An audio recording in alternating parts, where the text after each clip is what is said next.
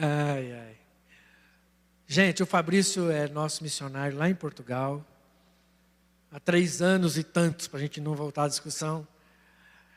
E, e eles vieram para um tempo aqui conosco, um tempo família, renovar o ar, né, renovar a esperança, renovar a, os laços conosco. E agora, dia vinte, eles estarão voltando para Portugal, para um grande desafio, né? Eles estarão pastoreando uma igreja parceira nossa lá em Portugal, a igreja Reviver, na cidade de Leiria, que fica assim, no centro, mais para o norte, centro, não sei como falam, como é que chama isso? No centro do país. E eles estarão é, assumindo essa congregação lá, de forma presencial, né? Eles já assumiram a congregação de forma remota, e agora eles, voltando do Brasil, já vão direto de mudança para Leiria. Então eu queria que nós orássemos com eles, e ele vai trazer a palavra para nós, e seremos com certeza ministrados pelo Senhor, amém? Pai amado, Pai querido, toma a vida do Fabrício, enche o Senhor, enche o Senhor com graça, favor, misericórdia, amor. E, ó Deus, que o Espírito Santo do Senhor fale através dele, agora, em nome de Jesus. Amém. Amém. Graças a Deus. Muito bom estar aqui. Bom dia. Bom demais ver aí amigos tão queridos aqui hoje e fazer parte dessa família que é a nossa casa, né? E é a nossa casa de retorno, é a nossa casa enviadora, é a nossa família, a família da fé. Igreja Sal da Terra da noventa. E nós temos sido muito abençoados nesses dias.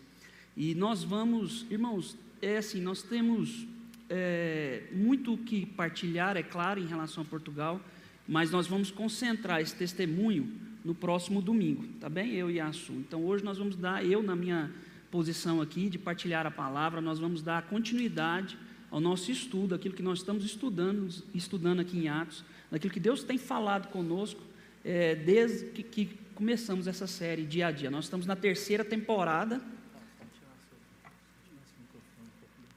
Vai lá, Vitão, me ajuda aí. Você é o cara. Obrigado. Está melhor, irmãos? É porque o Vitão é o cara mesmo, não tem jeito. Graças a Deus. Eu quero ter uma palavra de oração antes da gente começar. Vamos baixar nossa cabeça, fechar os nossos olhos. Paizinho querido, obrigado, Senhor. O Senhor tem sido tão bom conosco. O Senhor tem nos dado graça, o Senhor tem nos dado poder. O Senhor tem falado conosco através, ó Deus, do livro de Atos, a qual, ó Deus, a nossa igreja tem vivido dias maravilhosos, onde temos visto, ó Deus, a ação do Teu Espírito Santo na nossa casa, a ação do Espírito Santo em nossos corações. Pai, e nós queremos Te agradecer e Te pedir que o Senhor continue a falar conosco nessa manhã, através daquilo que nós vamos partilhar. Em nome de Jesus, amém e graças a Deus. Amém, irmãos? Bom, eu quero mandar aqui um alô pra, ao, aos irmãos lá de Portugal. Eu sei que tem alguns que estão aqui a acompanhar. A diferença é de quatro horas, então o culto lá já acabou. Eles estão aqui online também nos vendo. Então um beijo, um beijinho a todos vocês. Vos amamos e em breve estaremos aí novamente. Irmãos, é, no domingo passado nós, como igreja, passamos pelo capítulo treze, não é verdade? Os irmãos têm... Uma coisa que eu estava a acompanhar, falar com, com, com o irmão, é que é muito importante que nós, e eu vou falar algo que eu acho que com certeza os irmãos têm feito, mas é bom aqui pincelar e fortalecer. É muito importante que não, fica, não ficarmos apenas com aquilo que estamos aqui a partilhar ou a ler juntos. Vamos ler o capítulo todo, mas é importante que durante a semana possamos então consolidar esses ensinos, e também na leitura, mas também na prática. Senhor, o que é que o Senhor quer de mim quando eu saio daqui, da porta? Né? Que o Senhor quer de mim para colocar em prática no meu dia a dia, naquilo que eu tenho recebido e tem sido muito bom. Então, irmãos, nós vamos fazer apenas um, uma recapitulação, mas muito breve. O Marcão já fez todo um panorama, desde lá do início até, até, até no domingo passado. mas como nós estamos num momento assim, de virada de página, digamos assim, de virada de etapa, né, no livro de Atos, é importante fazer essa recapitulação e é muito breve, para que a gente possa avançar aqui. Paulo e Barnabé então são escolhidos, são comissionados para a primeira viagem missionária, João Marcos também estava com eles, durante esse tempo, esse tempo a qual eles foram impulsionados, comissionados para ir em missão, na primeira viagem missionária.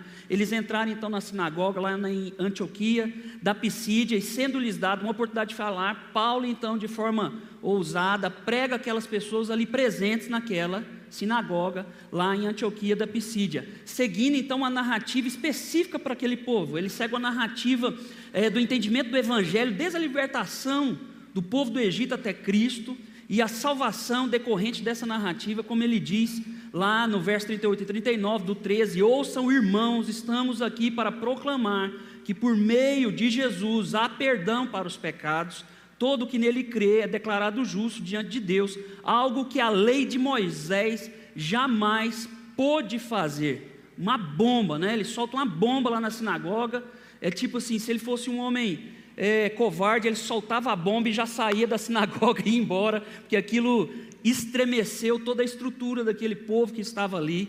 Aquilo que sempre fazia sentido para eles, agora é destruída ali diante dos olhos deles.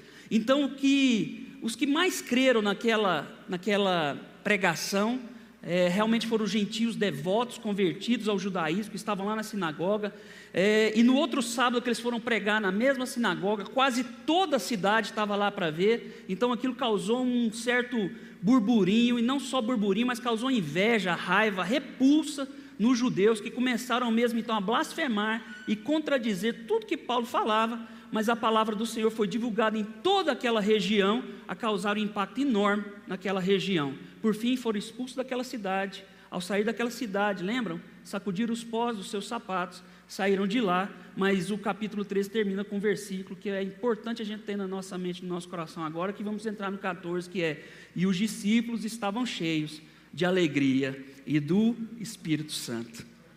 Diante daquela, toda a circunstância que aconteceu ali. Então aqui nós vamos agora entrar no capítulo catorze, nessa, nesse momento que Paulo e, Paulo e Barnabé saem daquela cidade, sacode a poeira dos pés e entram em outra cidade. Então vamos ler então o capítulo catorze, eu vou ler ele todo, os irmãos podem acompanhar aí, abrir a sua Bíblia, capítulo catorze do livro de Atos. Então treze termina, né? E os discípulos estavam cheios de alegria e do Espírito Santo. Em Icônio, Paulo e Barnabé também foram à sinagoga judaica e falaram de tal modo que muitos creram. Icônio é aquela cidade a qual Barnabé deixa a cidade onde ele estava, Antioquia da Pisídia, e vai para Icônio, tá bem, irmãos? Então, em Icônio, Paulo e Barnabé também foram à sinagoga judaica e falaram de tal modo que muitos creram, tanto judeus como gentios. Alguns dos judeus que não creram, porém, incitaram os gentios e envenenaram a mente deles contra Paulo e Barnabé. Ainda assim, os apóstolos passaram bastante tempo ali, falando corajosamente da graça de Deus, da graça do Senhor, que confirmava a mensagem deles, concedendo-lhes poder para realizar sinais e maravilhas. Com isso, o povo da cidade ficou dividido. Alguns tomaram partido dos judeus e outros dos apóstolos. Então, um grupo de gentios, judeus e seus líderes resolveu atacá-los e apedrejá-los. Quando os apóstolos souberam disso, fugiram para a região então da Licaônia, para as cidades de Listra e Derbe e seus arredores, e ali anunciaram as boas novas. Enquanto estavam em Listra, Paulo e Barnabé encontraram um homem com os pés aleijados, sofria desse problema desde o nascimento e, portanto, nunca, tinham, nunca tinha andado. Estava sentado e, havia, e ouvia atentamente Paulo pregar. Paulo olhou diretamente para ele e, vendo que ele tinha fé para ser curado, disse em alta voz: levante-se. O homem se levantou de um salto e começou a andar. A multidão, vendo o que Paulo havia feito, gritou no dialeto local: os deuses vieram até nós em forma de homens. Concluíram que Barnabé era o deus grego Zeus e Paulo o deus Hermes, pois era ele quem proclamava a mensagem. O sacerdote do templo de Zeus, que ficava na entrada da cidade, trouxe touros e coroas de flores até as portas da cidade, pois ele e a multidão queriam oferecer sacrifício aos apóstolos. Quando Barnabé e Paulo ouviram o que estava acontecendo, rasgaram as roupas e correram para o meio do povo, gritando: amigos, por que vocês estão fazendo isso? Somos homens como vocês. Viemos lhes anunciar as boas novas, para que abandonem estas coisas sem valor e se voltem para o Deus vivo, que fez os céus e a terra, o mar e tudo o que neles há. No passado, ele permitiu que as nações seguissem os seus próprios caminhos, mas nunca as deixou sem evidências da sua existência e de sua bondade. Ele lhes concede chuvas e boas colheitas, e também alimento e um coração alegre. Apesar dessas palavras, Paulo e Barnabé tiveram dificuldade para impedir que o povo lhe oferecesse sacrifícios. Então alguns judeus chegaram de Antioquia e Icônio, instigaram a multidão, apedrejaram Paulo e o arrastaram para fora da cidade, pensando que ele estivesse morto. No entanto, quando os discípulos o rodearam, ele se levantou e entrou novamente na cidade. No dia seguinte, partiu com Barnabé para Derbe. Depois de terem anunciado as boas novas em Derbe e feito muitos discípulos, Paulo e Barnabé voltaram a Listra, Icônio e Antioquia da Pisídia, onde fortaleceram os discípulos. Eles os encorajaram a permanecer na fé, lembrando-os de que é necessário passar por muitos sofrimentos até entrar no reino de Deus. Paulo e Barnabé também escolheram presbíteros em cada igreja e, com orações e jejuns, os entregaram aos cuidados do Senhor em quem havia crido. Então viajaram de volta pela Pisídia até a Panfília, pregaram a palavra em Perge e desceram para Atália. Por fim, voltaram de navio para Antioquia, onde sua viagem tinha começado e onde, havia sido, onde haviam sido entregues a graça de Deus para realizar o trabalho que agora contemplavam. Quando chegaram a Antioquia, reuniram a igreja e relataram tudo que Deus tinha feito por meio deles e como tinha aberto a porta da fé também para os gentios, e permaneceram ali com os discípulos durante muito tempo. Amém? Graças a Deus, que viagem maravilhosa, que, que coisa que... Tantas coisas aconteceram aqui num capítulo só, na verdade dois, né? treze e quatorze, é ali um, onde Paulo é comissionado, Barnabé é comissionado, no catorze agora no final vemos então Paulo e Barnabé retornando então de onde eles saíram, e ali é, dentro dessa jornada acontece muita coisa. Aqui já deparamos então com muitas situações e questões muito importantes. Eu, ao estudar, ao ler isso aqui, eu pensei numa divisão entre quatro partes, a qual o Senhor muito, falou muito comigo, relacionadas, e, e, é, relacionadas diretamente com as próprias cidades que são citadas aqui. Ah, então, primeiro ponto, ou cidade, a qual eu quero partilhar com os irmãos, para que isso fique no nosso coração, fique ali e faça morada na nossa mente, é Icônio, é a graça confirmada. Paulo e Barnabé, já sem João Marcos agora, chegam então a essa cidade chamada Icônio. Hoje a gente sabe, na altura era uma, igre... era uma cidade grega, hoje a gente sabe que é uma cidade que se chama Cônia, é a quarta cidade da Turquia. Paulo e Barnabé, como de costume, entraram então nessa sinagoga judaica lá na cidade de Icônio, é, e segundo o que lemos, falaram de tal modo, falaram de tal modo que uma grande multidão creu. Multidão essa, tanto de judeus quanto, novamente, de gentios devotos ao judaísmo. Mas da mesma forma que uma multidão creu, outra parte também dos judeus mais ali radicais começaram então a incitar os gentios e a envenenar a mente deles contra Paulo e Barnabé com difamações. Então acontece que chegaram, fizeram a mesma coisa, entraram na sinagoga, começaram a pregar e pregaram de tal modo, o que fica muito claro para nós aqui, dentro de tudo aquilo que a gente tem estudado, desde o capítulo um até, até agora, e principalmente agora com o início realmente do ministério efetivo de Paulo, é o nível da ousadia e da pregação, quanto Paulo estava cheio do Espírito Santo, Paulo e Barnabé ali, quando falava, falava de tal modo. Isso é muito importante para a gente trazer para o nosso dia a dia, falando de tal modo. E aí eu quero fazer algumas perguntas durante essa exposição, né? Como é, como que nós estamos a partilhar aquilo que nós recebemos? Estamos a partilhar de tal modo que, e aí os irmãos podem concluir uma frase, não é verdade? Estamos a partilhar de tal modo que, estamos a ter coerência de tal modo que, e aí eu deixo para mim, no meu pensamento, aquilo que mais encaixa com a minha vida, e deixo para os irmãos pensarem o que mais encaixa na vida dos irmãos. E aí vem uma resposta daqueles dois quanto a essa difamação, a essa campanha de forma difamatória e, tri, e, e, de, e de certa forma com muita tribulação ali naquela cidade, logo de primeira ao entrar em Cônio. E vem uma resposta que é assim clara, que mostra o que, que Paulo e Barnabé é, estavam comissionados a fazer, e isso inspirados pelo Espírito Santo. Eles permaneceram neste lugar ainda durante muito tempo, corajosamente falando da graça do Senhor. Então mostra mais uma vez que Paulo e Barnabé não estavam relacionados, ou não estavam, digamos assim, condicionados às circunstâncias que o rodeavam, não estavam condicionados à circunstância daquele lugar que estavam ali, prestes a, a, a, a pronto, ouvindo blasfêmias, ouvindo injúrias, contradi, contradições. Você imagina uma coisa, irmãos, enquanto você está ali dizendo, pregando, apregoando a graça de Deus, e gente falando ao contrário. E a sinagoga era um ambiente aberto, né? A gente já sabe disso, a gente já estudou isso aqui, um ambiente aberto, onde uns falavam, outros não falavam, um contradizia, eu contradizia, e também no burburinho da cidade durante a semana. Então Paulo e Barnabé estavam sendo ali realmente colocados em xeque, mas eles permaneceram neste lugar ainda durante muito tempo, corajosamente falando da graça do Senhor. E o que, que acontecia em seguida, ali naquele lugar? Logo de primeira, ali em Cônio, o que, que acontecia de seguida? A confirmação da mensagem que estavam a pregar através de sinais e maravilhas. Então, irmãos, a gente tem que perceber aqui a, a ordem dos fatos que estão a acontecer.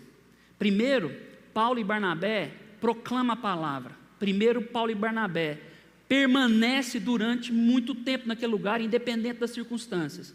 Então Paulo e Barnabé ali não é só colocado em xeque a coerência da palavra declarada, da palavra ministrada, mas da vida de Paulo e Barnabé durante aqueles dias que estavam ali, porque a palavra diz que eles permaneceram durante muitos dias. Então a coerência em jogo aqui não é só a palavra declarada, não é só a palavra que sai da boca deles, mas é como eles viviam naquele tempo, ali naquele lugar, conforme a gente lê aqui, que estavam entrando em choque com aquelas pessoas que estavam a difamá-los. E aí essa confirmação da mensagem que estavam a dizer vinha através de sinais e maravilhas de Deus.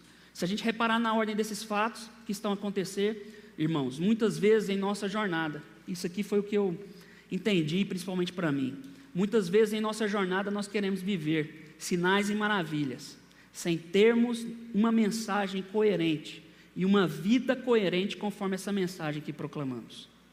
Amém? Infelizmente é isso que acontece conosco.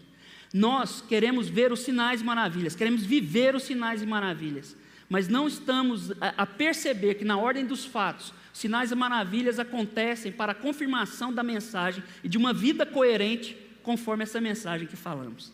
Então o que, que está acontecendo na sequidão de uma jornada sem sinais e milagres, irmãos?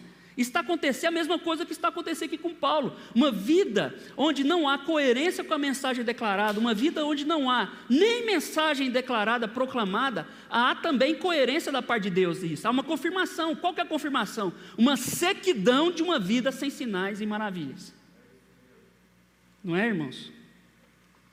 Então nós temos que trazer isso para a nossa vida, para o nosso dia a dia, irmãos. E agora nós estamos, é claro que o Senhor, Ele é o Senhor de Paulo e Barnabé, é o Senhor da igreja, e Ele fará sinais e maravilhas na nossa vida, conforme a sua própria palavra, é claro. Agora, que tipo de sinais e maravilhas que nós estamos aqui a, a, a falar? Nós estamos a falar aqui que Paulo declarava a palavra, Paulo vivia uma vida coerente, e através da vida deles, sinais e maravilhas iam acontecendo, pessoas eram curadas, corações eram transformados, vidas eram restauradas. Nós hoje no nosso dia a dia, nós cremos sim que o Senhor continuará fazendo milagres, amém, irmãos? E continua fazendo milagres, né? Nós vivemos aí o, o irmão, o, como é que ele chama? O Daniel, que saiu da U T I, o irmão do Breno, né? É isso? Exatamente. Não só esse, mas a gente tem N milagres, que se a gente abrir, os irmãos têm milagres no dia a dia para serem compartilhados. Mas agora, irmãos, e... e porque às vezes nós ficamos assim fixos nessa questão de milagres, de cura, e o Senhor vai fazer mesmo. Nós temos que ter ousadia. Nós acabamos de ver aqui Paulo, que olhou fixamente para aquele homem que não andava e disse: levante-se. Lembra do olhar fixo pra, de Paulo lá atrás também, de um homem chamado Bar Jesus, olhou fixamente para ele, olhou fixamente para ele com ousadia, um olhar penetrante e disse: filho do diabo. Então, irmãos, essa ousadia que o Espírito Santo nos dá é para a atuação prática no dia a dia, seja para repreender aqueles a qual nós temos que realmente nos levantar de forma ousada e dizer: filho do diabo, eu te repre... repreendo em nome de Jesus. Mas também dizer de olhar fixamente com o coração, olhando para uma pessoa, dizendo: levante-se, o Senhor irá te curar. Ser curado em nome de Jesus. Eu creio nessa cura. Tu crês nessa cura, levante-se também. Então, irmãos, é assim: nós vivemos dias de milagres todos os dias. Os irmãos entendem o que eu estou a dizer? Eu vivo milagres todos os dias. Quando nós acordamos, o ar que nós respiramos, tudo bem que é algo geral, generalizado, mas quando nós temos a consciência de que esse ar que nos, nós respiramos, ele nos capacita e é para a glória de Deus, é aquilo já é um milagre acontecendo na minha vida, na transformação. Como nós acabamos de ver aqui, um casal que batizou, né, Thalita e Eduardo, né? Deus os abençoe. É tão bom ver sinais e maravilhas numa igreja. É tão bom ver quando nós enterramos nossos entes queridos e temos a consciência de que esses entes queridos estão melhores que nós, e o Senhor irá nos consolar, estão com Cristo, e que para aqueles que confiam em Deus, aqueles que são filhos de Deus, morrer é lucro. Isso é um milagre, isso é um sinal do testemunho de Cristo em nossa vida. Mas, irmãos, antes de buscarmos sinais e maravilhas, busquemos ser pessoas coerentes com a palavra a qual declaramos, e que os sinais e maravilhas irão nos acompanhar para confirmar e validar a palavra que estamos a pregar. Então, quando nós sairmos daqui hoje de manhã e fomos para a nossa casa e fomos para, para, para o nosso trabalho durante a semana, iremos então declarar essa palavra mesmo na confiança daquilo que o Espírito Santo está nos equipar, e iremos com ousadia viver ela no nosso dia a dia. E não tenham dúvidas, irmãos, os sinais e maravilhas irão nos acompanhar por onde nós passarmos, para confirmar a coerência da nossa vida segundo essa palavra de Deus em nós, em nome de Jesus. Mas ali, Paulo então estava a viver ali esse dilema, estava a ver a confirmação da palavra que eles estavam a pregar. Houve uma divisão naquela cidade, uma divisão drástica ali. Uns ficaram no time dos apóstolos, outros ficaram no time dos judeus, fazendo com que a liderança ali, e essa, e essa realmente essa resistência, fez com que a liderança dali planejasse então atacá-los e apedrejá-los. Partimos então assim, deixamos essa cidade, a cidade de Icônio, ou esse ponto que é a graça confirmada de Deus na nossa vida, através do Espírito Santo, para a segunda cidade e para o segundo ponto, que é Listra. E aí, Listra tem uma pergunta: ser idolatrado ou morrer? Em Listra, pregam o evangelho. Em um dado momento, Paulo apercebe-se de que um aleijado que nunca tinha andado estava ali, sentado, prestando atenção naquilo que Paulo falava. E Paulo percebeu que aquele homem tinha fé para ser curado, percebeu que aquele homem estava sedento da palavra. Não, não, a palavra não nos diz nada sobre o pedido daquele homem para ser curado, se ele falava, se ele mandou um recado para Paulo, nada disso. A palavra de Deus diz que Paulo observou, que Paulo viu, que Paulo ficou atento e percebeu que aquele homem tinha fé para ser curado. Irmãos, nós na nossa jornada de vida, nós temos que ter esse, esse olhar atento de Paulo aos que estão ao nosso redor, ouvindo a mensagem, ouvindo a mensagem através da nossa palavra, ouvindo a mensagem através da nossa vida do dia a dia, e num olhar atento, saber que essa pessoa tem fé para ser curada, curada fisicamente, curada dos seus, das, nas suas emoções, e dar um passo de ousadia, irmãos. Chega de ficarmos achando que nós, assim, isso, isso também é a partir de mim, irmãos. Precisamos de uma ousadia conforme aquilo que nós cremos e aquilo que nós dizemos, dissemos que, crer, que cremos. Precisamos deixar que o Espírito Santo, que sabe quando incomoda. Eu uma vez lá em, lá em Portugal estava sentado num comboio, no, comboio é trem, né? Estava sentado num comboio e na minha frente tinha uma senhora que estava assim, a, a chorar. E eu realmente não sabia, porque assim, nós estamos no Brasil, no Brasil, toda vez que a gente vê alguém ou, ou triste, ou chorando, ou sorrindo demais, a gente entra no... A gente entra, não entra? A pessoa está rindo, a gente começa a rir. A pessoa está chorando, a gente começa a chorar, junta. A gente tem essa coisa. Então a gente pergunta: está tudo bem? Quando a gente está fora do Brasil, essa nossa facilidade, a gente tem que tomar cuidado com aquilo que a gente faz, com aquilo que a gente não faz, e a gente vai sentindo, tateando meio que no escuro. Mas essa senhora e eu estava ali na minha frente, e o Espírito Santo falou, falou para mim diretamente no meu coração, fala com ela. E eu lembro que no meu coração eu fiquei, mas Senhor, né, eu não estou, porque assim, eu não estou no Brasil. Fala com ela. E aí eu fui falar com ela. No primeiro momento, ela me retrucou de forma sem educação. Normal. Ela falou, não, não tem, não, não, não preciso do seu, da sua ajuda, está tudo bem. Eu falei, olha, mas eu quero te dizer que eu estou aqui também, está bem? Qualquer coisa eu estou aqui, a gente vai viajar junto. Eu também estou triste, estou até com vontade de chorar hoje. Tinha acabado de ficar triste por ela, talvez. Aí ela deu uma olhada para mim assim, tipo, ah, não sei não.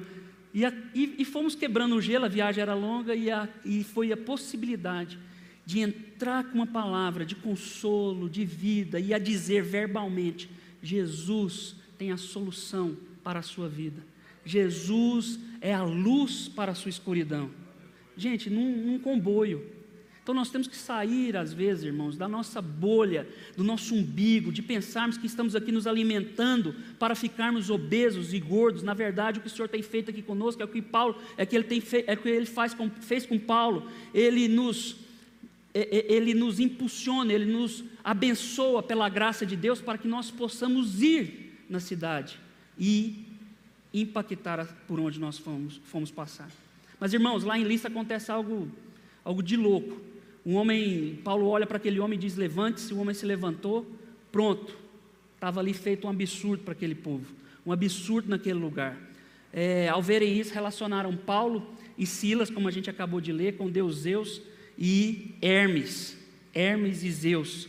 É, o sacerdote de Zeus começou a trazer bois, flores ali para adorar, e para adorar o Paulo e Barnabé. A gente não pode deixar de citar aqui uma, algo histórico, que cinquenta anos atrás, nessa mesma região, um poeta escreveu um conto, escreveu uma história chamada Ovídio. Ele escreveu uma história a dizer que dois, de, o, o Zeus e Hermes desceram naquela cidade personificado de homens, e andaram de casa em casa, pedindo ajuda, e ninguém os ajudou. E aí uma família os ajudou, um casal os ajudou, depois de muito tentarem, um casal os ajudou. Então ele abenço... esses deuses abençoaram essa casa e mandaram então uma enchente e mataram todos aqueles que não os ajudaram. Então, olhando para essa história, aquilo que estava lá na mente do povo, que aquele povo, nós estamos falando de um povo gentil, de um povo pagão naquela altura, olhando para essa história, imagina-se então que quando Paulo vai e cura esse aleijado através do nome de Jesus, dizendo a ousadia do Espírito Santo estava nele, levante-se, levante-se, a gente pode perceber que aquele povo então leva, traz na memória essa mesma história, porque era uma, uma cidade que idolatrava mesmo o Deus Zeus e Hermes. Pode trazer na memória que eles então falam assim, então agora veio mesmo o Senhor dos Senhores, Zeus e Hermes aqui na nossa vida, vamos então idolatrar, vamos trazer sacrifícios para que eles então não nos matem. E eles falaram isso na língua deles lá. Então dá a entender aqui no texto que depois que começaram então ali essa agitação toda, Paulo e, Bar- Paulo e Barnabé meio que não perceberam, porque depois que começaram a trazer alguns sacrifícios, é que Paulo e Barnabé ouviram aquele, viram aquele burburinho, então rasgaram as suas vestes, foram para o centro daquele burburinho todo e falaram, é, e, e proclamaram a segunda mensagem. Paulo proclama então a segunda mensagem de uma forma diferente. Mas, irmãos, o que, que isso está querendo dizer aqui? Paulo e Barnabé, ao perceber a loucura, indignados, rasgaram as suas roupas e indo por meio do povo a gritar. Vamos re, reler o verso quinze e dezessete, que é muito interessante. No verso quinze e dezessete, ele diz assim, quinze ao dezessete, né? Amigos, por que vocês estão fazendo isso? Somos homens como vocês, viemos lhes anunciar as boas novas, para que abandonem essas coisas sem valor e se voltem para o Deus vivo que fez os céus e a terra, o mar e tudo que neles há. No passado ele permitiu que as nações seguissem seus próprios caminhos, mas nunca as deixou sem evidências de sua existência e de sua bondade.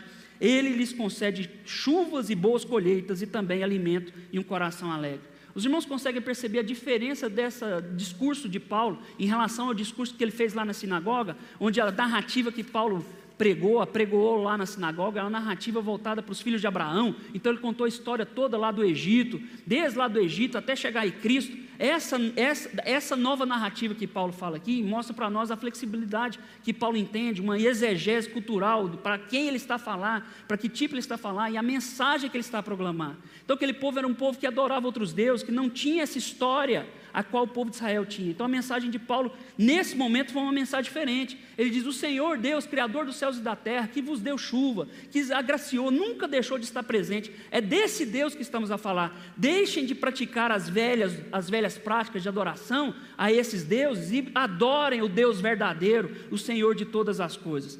Paulo aqui então personifica com esse segundo discurso, É, diferente daquele na sinagoga, o que ele mesmo disse lá, que os irmãos podem lembrar em segunda Coríntios, no capítulo nove, quando estou com os fracos, também me torno fraco, pois quero levar os fracos a Cristo. Sim, tenta encontrar algum ponto em comum com todos, fazendo todo o possível para salvar alguns. Então estava difícil de impedir que eles lhe oferecessem sacrifícios ali. Imagina a situação de Paulo, o pessoal querendo mesmo sacrificar touros, querendo levar sacrifício para eles ali, querendo realmente fazer ali uma adoração para eles, uma blasfêmia, né?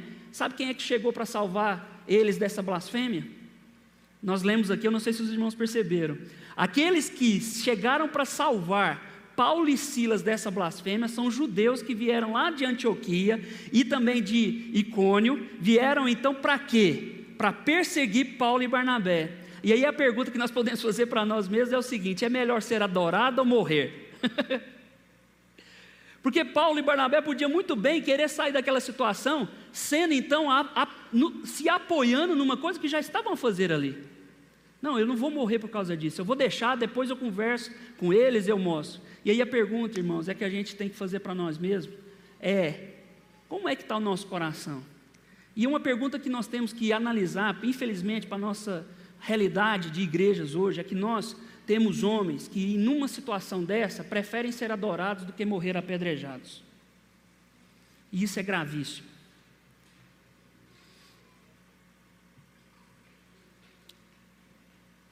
Estava difícil deles impedirem que eles oferecessem sacrifícios para eles ali.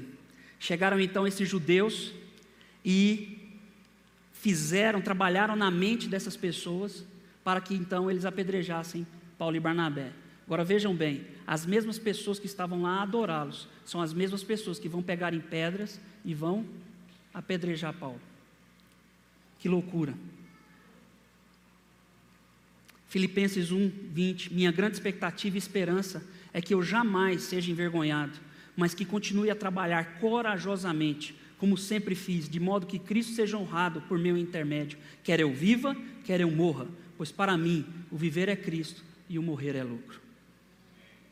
Sabemos que só Paulo ali levou pedrada, né? A palavra de Deus diz que Paulo levou pedrada e, como morto, levaram para fora da cidade. Os discípulos rodearam Paulo ali e ele estava como morto. Eu imagino os discípulos ali ao redor de Paulo a orarem por ele, vendo o estado de Paulo todo, todo rebentado por pedra, todo machucado. De repente ele levanta num ímpeto e volta à cidade. Lucas aqui é quase meio que comédia, né? Porque assim, a cena, se a gente vê, perceber essa cena, Lucas aqui, ele é muito sucinto, e parece, e chega a ser engraçado. Paulo está ali, quase morto. Paulo, a Bíblia não fala de uma ressurreição, então nós não colocamos essa situação numa ressurreição, mas falamos de, uma, de um apedrejamento que foi feito por todo mundo que estava ali, então pedras de qualquer tamanho sendo pegos ali, do lado. Quem estava adorando agora é quem estava apedrejando Paulo. Isso, isso diz muito, prestem atenção nisso. Aqueles que às vezes vão te bajular, te adorar, colocar você num patamar acima de Deus, vão ser aqueles mesmos que, você, que vão tacar pedra em você e vão te destituir daquele lugar, porque realmente esse lugar não é seu, esse lugar é de Cristo. Amém? Então o que, que acontece? Pegaram pedras e pá, pá, pá, pá, quase que mataram é, Paulo, os, os, os discípulos ali rodeados, e eu fico a pensar os discípulos rodeando Pedro. Oh, Pedro já ficou lá do doze para trás, rodeando Paulo e orando ali. Eu fico a pensar no último versículo do capítulo treze. E os discípulos estavam cheios de alegria do Espírito Santo. Pronto, Paulo levanta no ímpeto. E aí também dá para se lembrar lá que, em segunda Coríntios, quando ele diz: abatidos, mas não destruídos. Abatidos, mas não destruídos. E aí, irmãos, nesse, nesse, nessa história de Paulo, nessa viagem de Paulo, a gente vai então percebendo as falas de Paulo nas suas cartas sobre os pontos a qual da vida dele que ele viveu, a gente vai percebendo por que que ele escreveu aquilo, o que que ele estava vivendo naquele momento, né? Abatidos, mas não destruídos. E aqui a gente vê um homem que não é só resistente, mas também é muito corajoso, porque ele levanta e volta a entrar na mesma cidade que tinha apedrejado ele.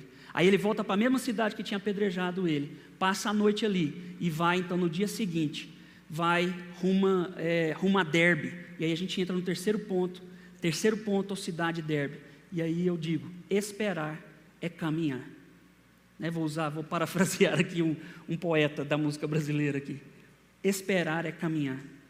Então a gente lê assim que Paulo foi para Derbe, caminhou para Derbe, pegou lá Barnabé e foi andando para Derbe e alguns discípulos, e a gente pensa na nossa mente, né, moderna, pós-moderna, a gente nem imagina essa caminhada a pé, né, irmãos? Depois de levar pedrada, depois de estar ali quase morto, pois eram noventa e quatro quilômetros a pé da cidade onde ele estava até Derbe. E aí a gente pode também lembrar que ele escreveu para os Gálatas, eu trago no corpo as marcas de Jesus.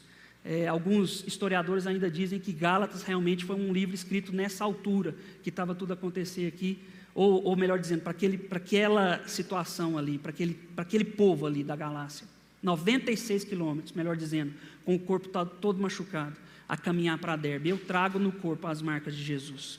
Então ali em Derbe, anunciam o evangelho, fazem muitos discípulos, ninguém pode parar Paulo, ninguém para Paulo, ninguém para...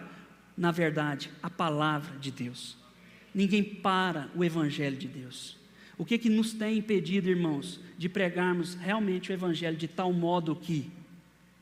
Será que são pedradas, difamações, atividades, imensas atividades, vergonha, pecados? O que que no, no, tem nos impedido de realmente levantarmos, mesmo levando pedrada, voltarmos para aquelas pessoas e continuarmos a pregar o evangelho de forma ousada? O que que nos tem impedido? Ali em Derbe, então, anunciaram o evangelho e fizeram muitos discípulos naquela cidade. Quarto ponto, quarto e último ponto, é um misto de cidades. São as mesmas que perseguiram, expulsaram e os apedrejaram, incluindo também a cidade que os enviou. Então é o caminho da consolidação. É um caminho da consolidação. Nos versos vinte e um e vinte e dois diz assim: depois de terem anunciado as boas novas de Derbe e feito muitos, e feito muitos discípulos, Paulo e Barnabé voltaram então a Listra, Icônio e Antioquia da Pisídia, onde fortaleceram os discípulos. Eles os encorajaram a permanecer na fé, lembrando-os, lembrando-os de que é necessário passar por muitos sofrimentos até entrar o reino, até entrar no reino de Deus. Irmãos, lembrando-os. Ou seja, o evangelho pregado por Paulo e Barnabé nunca foi um evangelho da facilidade, do triunfalismo, daquilo que a gente hoje vê, hoje em dia. Mas é o verdadeiro evangelho. Siga-me, pega a sua cruz e siga-me. É necessário passar por muitos sofrimentos até entrar no reino de Deus. E eles estavam a dizer de forma coerente daquilo que eles já tinham passado ali. Muitas vezes, irmãos, nós estamos muito atarefados e, e às vezes não conseguimos. Dizemos, não, eu já não consigo mais. Eu não consigo ser... É, luz lá no meu trabalho, porque lá no meu trabalho eu só, eu só, eu, eu só trabalho, eu não tenho tempo para isso. Eu não consigo ser luz na minha família porque a minha esposa não me ouve, porque o meu marido não me ouve, porque meus filhos estão rebeldes. Eu não consigo então proclamar, eu não consigo ser. E aqui Paulo está a dizer, está a nos alertar e está a encorajar para que nós possamos permanecer na fé. É necessário passar por muitos sofrimentos até entrar no reino de Deus. Paulo e Barnabé, então, retornam a fortalecer esses irmãos e exortar os discípulos que fizeram nessa viagem.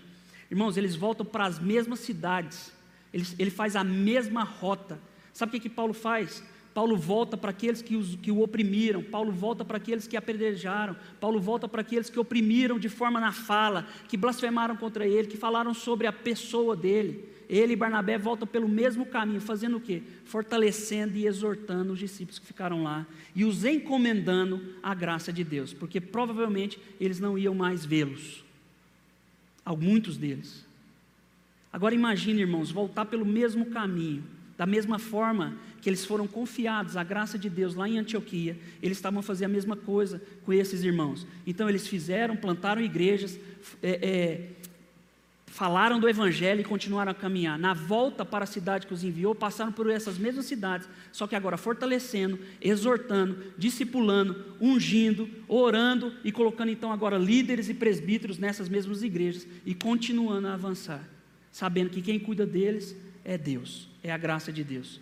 E é, e é preciso, e, a, e acontece, passar por muitos sofrimentos até, até entrar no reino de Deus. Por fim, verso vinte e dois, voltaram de navio para Antioquia, onde sua viagem tinha começado e onde haviam sido entregues à graça de Deus, para realizar o trabalho que agora contemplava. Irmãos, podemos dizer que, confiados à graça de Deus pela igreja que os enviou, é que as orações daqueles irmãos, prestem atenção, as orações daqueles irmãos, confia, eles foram confiados à graça de Deus. Naquela altura não tem e-mail, não tem telefone, não tem telemóvel, não tem WhatsApp, não tem nada. Confiados à graça de Deus, vão e foram, somente confiando na graça de Deus. Aquilo, isso que a gente lê quando confiados à graça de Deus, a gente percebe que essas orações se haviam voltado para eles, na verdade, pelo amor poderoso e soberano de Deus, em ação, dentro deles, através deles, à sua volta, para que eles fossem capazes de guiar, alcançar as pessoas com as suas palavras, com as suas vidas, com as suas orações, e assim tornar novas as coisas no mundo onde eles estavam e realizar trabalho de cura de corações, mentes e corpos. Irmãos, isso é o que acontece conosco domingo a domingo. Somos confiados à graça de Deus e somos impulsionados para ir lá fora, somos habilitados, somos instigados a ir lá para fora. Um autor que eu gosto muito diz que a graça não é apenas uma doutrina a ser crida, é o fato que você realmente é capaz de carregar o seu próprio fardo. Então aqui foi dar um fardo, né, que foi dado a Paulo e Barnabé. Vão, foram comissionados, mas foram encomendados à graça de Deus. E é isso que, é isso que tem acontecido conosco todo domingo. Nós somos encomendados, nós somos confiados à graça de Deus. Aqui, ao, vir, ao, ao, ao virmos aqui no domingo, e é isso que eu acho que nós devemos agora ter em nossa mente, irmãos, essa consciência que estamos aqui todos os domingos, sendo entregues à graça de Deus, para realizar o trabalho que nos fora confiado. E que aos domingos, então, somos novamente fortalecidos, exortados ao cultuarmos juntos o nosso Senhor e testemunhamos tudo o que Deus tem feito em nós e através de nós lá fora. Os irmãos percebem a viagem que fazemos durante a semana? Essa viagem que Paulo fez durante anos, né? Foi an- alguns anos. Essa é a viagem que a gente faz semanalmente. A gente vai, a gente é confiado à graça de Deus aqui. Nós somos confiados, confiamos uns aos outros à graça de Deus e falamos: vai! E ao voltarmos, voltamos muitos, cheios, muitos de nós voltamos cheios de discípulos, amém, irmãos? Essa aí é, é a chamada. Voltamos com pessoas que nos acompanham no domingo e aqui somos exortados, somos cuidados, somos fortalecidos, para que cultuarmos ao Senhor Deus nosso Pai, que nos capacita novamente, através do seu Santo Espírito, para novamente irmos aonde? Lá fora, no nosso dia a dia, para colocarmos em prática tudo aquilo que nós temos aprendido aqui. Amém, irmãos? Graças a Deus. Vamos então ter uma palavra de oração agora, nessa confiança e nessa entrega é, à graça de Deus que nós temos recebido através da Igreja de Jesus, para sermos realmente sal e luz lá fora.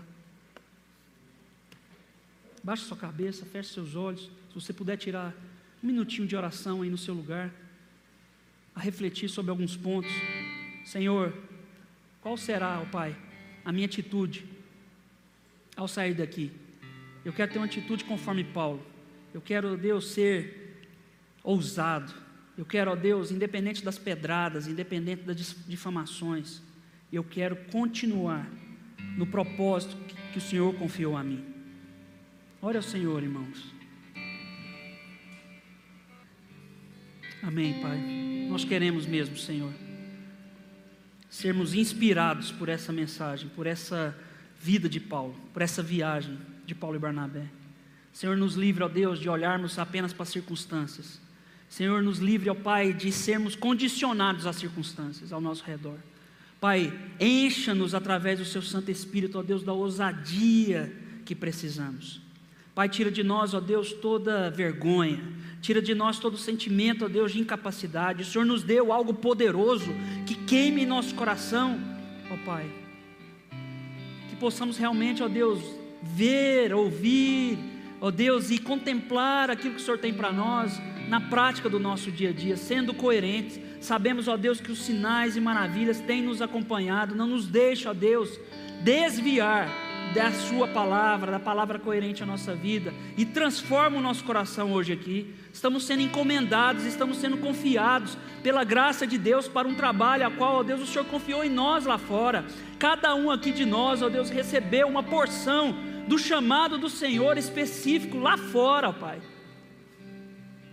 Que possamos mesmo, Senhor, confiantes nessa graça, executar esse trabalho. E ao voltarmos no domingo, voltamos, ó Deus, com frutos, voltamos alegres, voltamos, ó Deus, regozijando, testemunhando, ó Deus, daquilo que o Senhor fez em nós e através de nós, lá fora, no dia a dia, em nome de Jesus, amém, graças a Deus.